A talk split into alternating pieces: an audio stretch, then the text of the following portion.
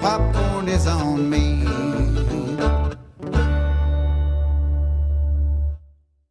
Hello, welcome to Meet Me at the Movies. I thought I was ready. Uh, yeah, I'm ready. Welcome. Hope you guys are doing well. Noel T. Manning the second here. We're going to talk movies right here on C19 TV and WGWG.org. Uh, Noel Thomas Manning the third. That's Thomas Manning. Uh, to those of you who know him as T Cube over there, uh, glad to have you, Mr. Hollywood. And nowhere else I'd rather be right now. That's so, exactly yeah, right. yep. And why? You know why? Exactly. And, and Greg Tillman, uh, I think back there uh, on Mission Control, he was going to try to talk to us, but he still hasn't got his vocal cords. He's, he's kind of like that robot on Finch that's still trying to discover how to speak. Uh, he's, he's in that early early stages of that. Yeah, yeah. And I mean, to, to be perfectly fair, he's been like that for about 50 years now, so it's all right. Slow and steady, slow whoa, and steady. Slow and steady, slow and steady. Well, we do appreciate you spending time with us as we talk cinema. We've got a lot to try to cover, uh, including a couple of movies with some Western themes, uh, a sci fi film that's also got kind of some Western esque themes uh, in it. And also, we're going to go to Soho for the very last night. We're going to do all that and We've got non-viewer mail up top. Non-viewer mail. Uh, this uh, came to us uh, after last week. You know, we did the uh, the stones, pebbles, and granite special, looking at rocks and, and things relating to rocks. So we've got non-viewer mail from Chester. Chester from Chesney. I, I guess he's watching us online. Chester from Chesney uh, said that we missed a few films, which of course we did. We we we can't hit everything or every filmmaker uh, that's connected to stones, pebbles, and granites. But, but, but, he said here's five that we should have talked about. So here we go. Uh, number one, Sharon Stone. We should have talked about Sharon Stone and movies related to Sharon Stone. I'll, I'll, I'll say, okay, that was good. The Rock, which was one, to me, The Rock with Nicolas Cage.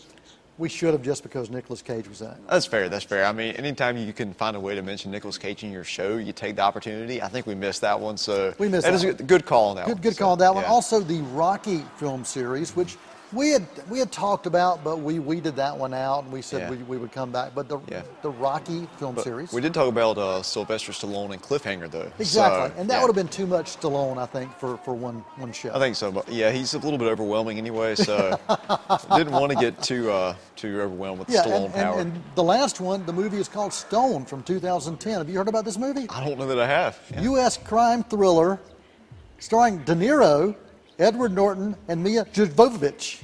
Jovovich. Well, considering it has that talent and I've never heard of it, that Yeah. must mean it's probably not a good movie. So, uh, so thank you to Chester from Chesney for giving us some lost stones for the uh, stone special that we did not capture last week. We appreciate that. Uh, last Night in Soho is a film uh, that is not from the non-viewer mail, but this is a movie that, uh, I, that, that Thomas, uh, man, Edgar Wright, we love this guy, Edgar Wright. Yeah, pound for pound, Edgar Wright might be like my personal favorite filmmaker over the past 20 years. Uh, since Shaun of the Dead in 2003, and then you got Scott Pilgrim vs. the World, you got Baby Driver, and then he's uh, done a few documentaries. He did the Sparks Brothers documentary Yes. earlier this year, which we talked about on the show, and you and I both love that one a lot. And uh, now this, here he is uh, going into some the horror atmosphere of things, and this is definitely different Edgar Wright film than uh, what we're used to, but it still has some of his, it still has certain staples of his, but it definitely isn't your, um, doesn't have the heavy comedy that you get in a lot of Edgar films. Um, it's not as quirky and kind of goofy. Um, there's a lot of darkness kind of underneath the surface here. Um, it's a bit of a time travel thriller. Um, it's a 1960s type period piece. All of that rolled into a really interesting um, combo of genre mash, genre mishmashes, and uh, it's got a really stacked cast. You got Anya Taylor Joy, you Yeah. got Thomasin McKenzie, you got Matt Smith in there, um, and I don't think you've had a chance to see it yet, have you? No, I haven't. It's one that's been on my radar. I really wanted to check it out, but there have been so many films, and that's what we get this time of year during award season. There's so much being thrown at us, and it really is triage. And I truly do want to see this one. And and let me ask you this: Is this one that I should see on the big screen? Um, I mean, I would never say pass up the opportunity to see a movie on the big screen. However, this is one that if you watch it at home, I still think you can get uh, the great effect from it. Uh, I mean, most of Edgar's films I didn't get a chance to see on the big screen, like uh, Shaun of the Dead and Yeah. the Cornetto trilogy. Right. I never Yeah. got a chance to see those. Uh, Scott Pilgrim, I didn't get a chance to see that on the big screen until it was re-released uh, last summer. Um, so like. It's a good enough movie that wherever you watch it, you're going to appreciate it. But visually, it is very beautiful, and uh, you know, the nicer and bigger screen you have, the more of your field of vision that it takes up, the b- Yeah. uh, better impact it's going to have. Um, so I will make note of that. But I still think, uh, however you find yourself watching it, you'll find something to love about it. One of the things you and I talked about was we have been a fan of Anya Taylor Joy for a while, Yeah. and she just keeps getting better and she keeps stretching what she's able to do. I mean, we look at what she did with Emma last year, and uh, she's just incredibly solid. And you said that she surprised you a little bit in this with some of the other talents that maybe you didn't know she had. Yeah, yeah. She, um, I didn't know she was such a great vocalist. Uh, she does some great work on the soundtrack of the film as well, and does like within the movie, her character is a music artist, and she has some live performances. And uh, apparently, that was all her. That was all Anya Taylor Joy doing, um, doing the singing herself. And I was really astounded by that. She's one of the most talented young artists working today. Uh, but also Thomasin McKenzie in this. Yeah. Uh, Mackenzie's character was really the, the main protagonist, and um, sh- we saw her a few years ago in Jojo Rabbit. Yeah. Loved her in that. Oh, yeah. uh, then she's had a really busy year this year. She was also in M. Night Shyamalan's Old, and she was in Power of the Dog, which Yeah, we'll be talking about soon. Um, so, yeah, great cast, um, but like one thing I have to mention uh, about the way the camera was used. Um, the, they used a lot of mirrors and choreographing shots with mirrors and like uh, Texas switches that they used because basically Anya Taylor Joy's character and Thomasin McKenzie's character were like two sides of the same coin from different eras. Okay, And okay. you had one shot where uh, it was Thomasin McKenzie coming out of frame and then Anya Taylor Joy coming into frame, but like replacing her in that same exact spot on screen. Yeah. And the way it was all choreographed and directed practically. And the editing. And edited Yeah. was uh, really, really fascinating. Um, Edgar Wright, I've seen some interviews with him. He had a lot of great things to say about how they made that so seamless because really you can't tell that, uh, you can't tell that it's like, well, I mean, it, it is real. It's very real. Right. So, yeah. It, it kind of takes me back to when Greg Tillman and I did the uh, Cleveland County Fair special and went to the House of Mirrors. There were some of those particular segments. Remember that? That was some good stuff, man. Probably some of the best stuff I've ever done, uh, which is not saying a whole lot, but uh, that's not, not saying a whole lot at all. So, uh, other final thoughts, uh, or you're ready for your grade? Uh, the, so the way that Edgar Wright uses music um, in his in all of his films, I really think his passion for filmmaking is only rivaled by his passion for music, Yeah. and you can see that in this movie. and Just the way um, there are certain sequences that are edited to the beat, just like in Baby Driver. Wow. Um, and uh, that's something to keep your eye on. Uh, there is a twist in the third act, and I wasn't sure how I felt about it at first, but the more I sit with it, the more I'm thinking, okay, yeah, I think think I like what they did there.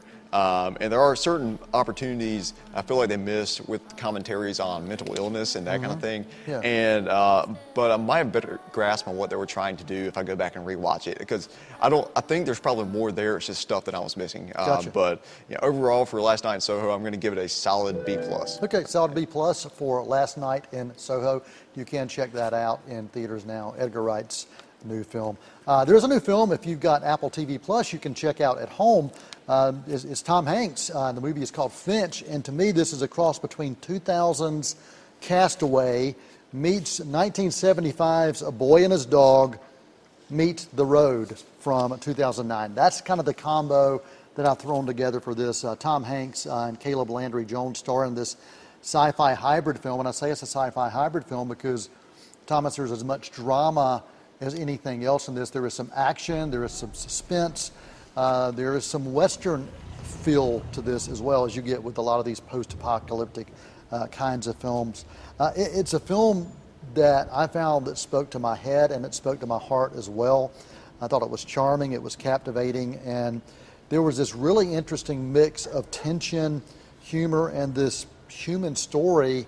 Um, I think speaking about what we choose to leave behind. Those are all things that spoke to me about this movie, Finch. Yeah, yeah, and it's directed by Miguel Sapochnik, and I think this might have been only his second or third feature film, but he's done a lot of great television. He directed six episodes of Game of Thrones, including the uh, Battle of the. Are we allowed to say that word? Bastages. Yeah, the ba- Battle of the Bastages. He directed that episode, which was one, one of the most iconic episodes in Game Yeah. of Thrones, really in television history. Um, and this film is a lot more, um, you know, as far as the massive, like, expansive environment, it's got that grandiose feel, but it's very much personal, uh, focused on just really Tom Hanks. There's actually only two names in the credits of the. Um, the main cast, Tom Hanks and Caleb Landry Jones, who was a voice. So it's pretty much Tom Hanks on the screen the entire time. Yeah. He is shouldering the entire lo- emotional Right. load of the And movie.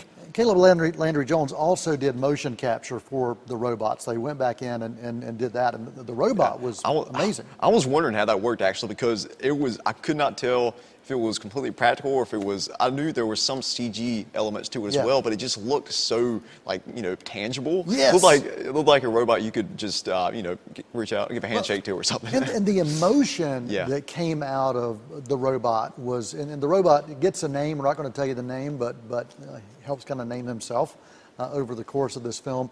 I thought the emotions that came out of this mechanical creature astounding. It really blew me away. I mean, there were times that, you know, I was laughing at the, the kind of the subtle, um, you know, watching this kind of coming of age story of this robot who is, is going from being born to a, a toddler to a, a teenager to having to be an adult all in, in the span of a, a day or two. And I, I was just blown away by that. Yeah, I mean, it's a post apocalyptic film, and Tom Hanks' character is Finch. He is one of the last remaining people on Earth, and uh, so it's obviously dealing with some loneliness and some isolation, some grief, and everything that you would expect to be feeling in that situation. But seeing that contrasted with the childlike wonder of this AI robot uh, who is literally learning how the world works, learning what life is, and you And know, learning how to interact. yeah, learning how to be human Yes. as as a robot. Yeah. It's like just um, it's that symbolism there is really beautiful. And, and we can't leave out the dog. There, Oh, there's yeah. a dog which is is central, Yeah. most central to the story and to the purpose of the robot as well. And, and, and the dog's name is Goodyear. Goodyear, that's right, just Yeah. like the tires. So uh, yeah, there there was actually a moment in the beginning of the film uh, as Tom Hanks first sees his dog when he peeks through a window. So Hanks had just like gone out and braved this terribly dangerous storm to get a single can of food for his dog, and then he comes back and just that first look we see of him looking at his dog. Yeah. That just that one moment was in the first like 10 minutes of the movie just filled me with so much warmth, and I was like. That, that really set the emotional pace for the rest of the movie, and um, those feelings were kind of tied back around in a really poetic way throughout the film at different points. Yeah, I love the story. It's a film that I'll go back to uh, over and over again. It's one that I want to go back and watch. And almost as soon as it was over, I wanted to watch it again. Technical aspects of the film, I think, shine. The sound design, the cinematography, the production design, the effects, all that really does work. I thought there was some also some pretty uh, marvelous editing sequences uh, as well. I mean, I could be picky. I mean, there were a, a few things in this po- post-apocalyptic world that that you know couldn't have happened or that would have happened a little differently if I'm going to be a, a science nerd about it. But ultimately, it's the beauty of the story and the characters that dominated this film for me. And so all of those other little things that I could pick out um, that that may have bothered me if I was trying to be picky. Uh, I don't care about that stuff. The, the story and and Hanks um, and, and the way he just uh, really mastered this film. I, I just I just loved it. Absolutely loved this film. Yeah, and it's interesting. Uh, you mentioned um, all the the technical side of things. So the cast itself, the on-screen talent, very very limited. But if you look at the names in the credits, there's you know hundreds and thousands of names. Just so many um, so many VFX artists that went into making this, and uh, I got to give major props to the, all the people working hard yeah. behind the scenes on it. So Absolutely. What is your rating for Finch? I'm going to give a solid A minus to Finch. Yeah, I'm right there with you. Solid A minus for this. Uh, it, it's well worth checking out and checking out again and again. Finch, uh, now available on Apple TV Plus. We're going to take a quick intermission uh, right here on Meet Me at the Movies, and we're going to come back and, and talk a Western-esque double feature uh, right after this intermission. Hang around.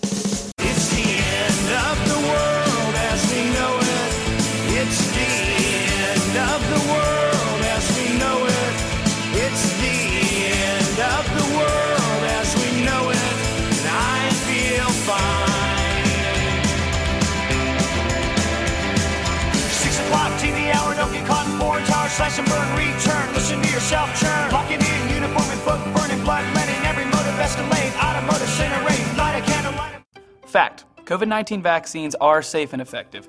Millions of doses have already been given in the United States, and these vaccines have the most intensive safety monitoring in U.S. history. If you have questions, get answers from a reliable source cdc.gov. Between your job, your family, and other demands on your time, life can get pretty hectic. So we want you to take time for yourself. Hi, I'm Jennifer Harrell, and I want you to join me for your health. Each month, the Cleveland County Health Department and C19 TV will explore topics that affect you and your family's health. We'll discuss the importance of exercise, a healthy diet, and regular health screenings and checkups. From fitness tips to warning signs to the latest healthcare news. For Your Health will help keep you in shape and up to date in Cleveland County. We want you to be your best, so join us each month for Your Health, right here on Spectrum Cable and online, c19.tv.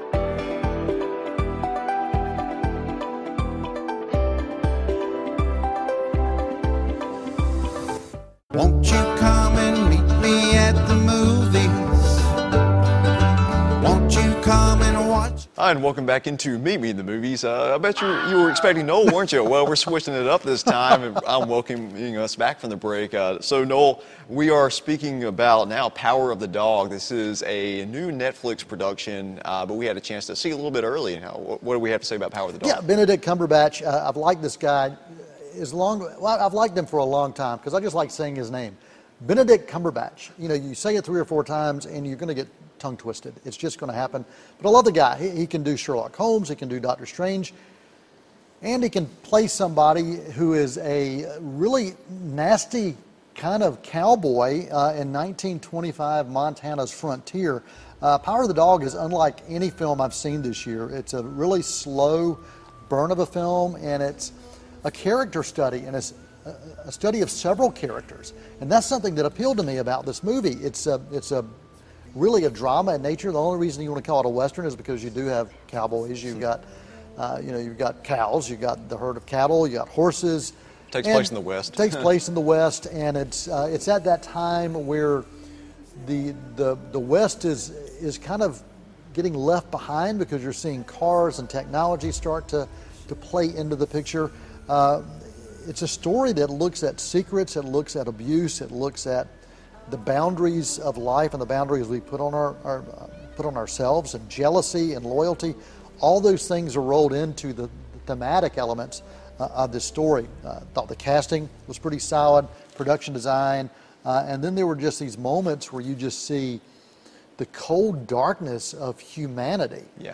Just how cold and calculating people can be, and that was something I did not expect in this film. Yeah, so this is written and directed by Jane Campion, and it's based on a novel by Thomas Savage, but I was not at all familiar with the source material going into it, so I didn't know what to expect, um, other than I knew it was a Western drama, slow burn drama. Um, and honestly, I didn't even know what this movie was until the final 10 to 15 minutes. Yes. Um, and I say that in the best possible way. Um, like, I didn't realize just how insanely detail oriented every single moment, every single frame of this movie was uh, until really on the car ride home we started discussing it and breaking it all down. There were just these light bulbs that were like going off in my mind, like, oh my gosh, that that one moment that looked like a throwaway little detail. It is like really can be tied back as one of the most pivotal moments in the entire film. Um, it's really darkly poetic in Yes. really Yes. eerie and creepy ways. Um, and there was a you know part in the middle of the movie where I thought it was a love story. I thought it was about uh, the char- the characters of uh, Kirsten Dunst and Jesse Plemons, who they're actually a couple in real life. I don't know if you I did- that. I did not know that. Yeah, yeah. And so she, um, she didn't tell me. All right, sorry. Yeah, yeah, it's all right. It's all right. I mean, not a lot of people knew that one anyway. So, but anyway, seeing, um, you know, kind of seeing their natural chemistry on screen was, I really liked that a lot. Um, but then it turns out that that relationship was only part of the puzzle. And if you go back and trace it all back, it still is very critical, um, you know, really critical like juncture in how it all ties together thematically. Um, but you know, the third act, something Yeah. comes back that was introduced in the first act, and it's just one of those things where it comes full circle, and all the just wildest and most bizarre and like you know darkly tragic and tragically beautiful Yes. ways. Yeah. It's a psychological coming of age story uh, exploring the struggle of self. And there are uh, a couple of characters in particular who are uh, it's character versus self, and they're trying to figure out who they are, uh, where they fit in, and, and why. Um, it's not going to be a film for everyone. This is not going to be a crowd pleaser. Uh, it's not going to be one of those that everybody's going to to say, "Oh, I, I love this! I can't wait to see it," because it is one that requires effort. It requires uh, careful attention to every single scene, as you mentioned. Uh, but I but I do like the cinematic art of storytelling that I found within this film. And, and that's what I, when I go back and say I haven't seen a film like this this year, unlike any film I've seen this year. That's why, because it really is about the art of storytelling. Uh, it's a film that I, I think will sit with you if you choose to engage in it for quite a while. And uh, I, I, we were sitting around talking uh, to a, a few of the other folks afterwards after we saw the, the screening of it. And uh, I was talking about some of the thematic things that I thought I saw, and somebody said, ah, you're, you're digging too deep. You're, you're thinking too hard. But I really wasn't thinking too Yeah. hard. But it's how the movie spoke to me and how particular elements of props actually spoke to me. And I think uh, in any art form that you examine, it is about your interpretation of it. And that's what we talk about here is when we're giving our grades, this is how we feel about it and our interpretations of it. Yeah, I don't think we even mentioned uh, Kodi Cody Smith McPhee, Oh, my goodness. is uh, really he is his character is the central focus of the Yes. story, uh, which you don't realize at first, but it comes to comes to the light eventually that yeah, this is the character that the entire story is being told from his perspective. Yeah, there's Um, even one chapter, he's not even in the movie. yeah. Yeah, the middle chapter, he's pretty much just off somewhere. He's away off. He's off of college. Yeah, yeah, yeah. And then he comes back, and everything starts making more sense. He was Uh, amazing. Yes, he was. He was absolutely absolutely amazing. was. Um, and then uh, the score. So Jonny Greenwood did the score, and I don't know if you're familiar with who Yeah. he is. Uh, the guitarist and keyboardist for Radiohead. Yeah. And uh, very, it's a very dissonant score. Yeah. Um, really just builds the tension and suspense because I remember you came out of the theater and one of your first uh, first notes was just how. Uh, tense and apprehensive the entire viewing experience was. Yeah. Yeah, and there is um, a a song that's used, and they're using motifs from the song and elements of the song throughout. It's a, a, a song by Strauss, and I was talking to uh, to Larry Topman, who was there with us, and he said, you know, this is actually that particular song is a rousing, exciting, happy kind of song. But within this film, it takes a whole different turn, and uh, I, I tell you, I, I was really impressed with this movie. Yeah, and uh, the more I think about it, I think I'm going to settle with a solid A for The Power of the Dog, and it's one that I'm going to watch again, not because it's enjoyable in, Yep. in a sense, but it's one that uh, makes you just appreciate uh, an incredible storyteller in Jane Campion. Yeah, and also I'm, I'm with you. Solid A, and as you think back after you've watched it, and, and there are things that are slowly being unraveled throughout the film, wanting going back and watching it, knowing what happened in the end in that last chapter, I think I will start looking for clues throughout. So uh, the movie is called Power of the Dog, and it is uh, on Netflix. Uh, we do have time uh, quickly to talk about uh, Old Henry, uh, Tim Blake Nelson, and Potsy Ponciroli, who is the writer and director for this movie. Uh, give me your quick thoughts on this, Thomas. Oh yes, I just love Tim Blake Nelson. He is uh, such an incredible actor, but not because he's you know robust and like bombastic in his expression. It's just there's so much there just in his eyes. He's one of the greatest like eye actors that you'll ever Yes, see. I agree. Yeah. I agree yeah, completely. Yeah, yeah. You want to speak on that a little bit? Yeah, he just he um, he doesn't have to have a lot of dialogue. he yeah. can just kind of look at the Yeah. camera or look at a character, and you know exactly Yeah. what he's feeling, and you know exactly what's coming next, Yeah. and that's that's a great point. Yeah, yeah, and the central emotional conflict in this movie is is kind of a father-son story. Yes. Uh, the son thinks he's he's probably what 18 years old or so. He thinks he's ready for the world, ready to go out there on his own, and the father, who is Henry, played by Tim Blake Nelson, doesn't want to let him go. Uh, so that's emotionally what we're working with. Then there's another physical conflict that comes into play. Uh, there's an escaped convict,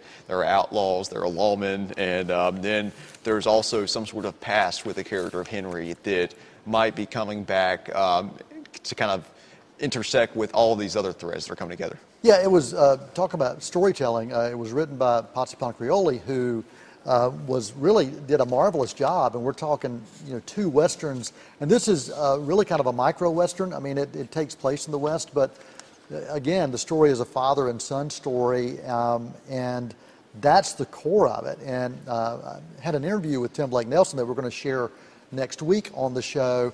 And he was talking about when he was filming this, those scenes were really important to him, the ones with the father and son, partly because his son, his real life son, was uh, on the crew. Wow. And he was just off, you know, off the, you know, uh, the framing. And so he was there the whole time. And so I'm looking forward to sharing that with you. Uh, Trace Atkins also in this, Stephen Dorff. Um, it is uh, it's marvelous cinematography in this, production design, sound design, some of the same things we've covered.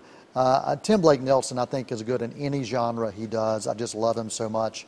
Um, if you like westerns with a bit of a mystery, I think you're going to uh, appreciate this. There is some action in this as well, and there's a message uh, in this film. Um, so uh, maybe you want to hop in the saddle and check out Old Henry. Uh, it is in uh, select theaters. It's available on demand, and it is also available in home release now as well. Yeah, and you mentioned the action. It's definitely more of an action-packed western compared to uh, Power of the Dog, Yes. which really had no action. No that was just straight drama. But the action in here isn't just action for the sake of violence. It's uh, very much showing that violence is a last resort and that violence is bad. Violence has consequences. Yes.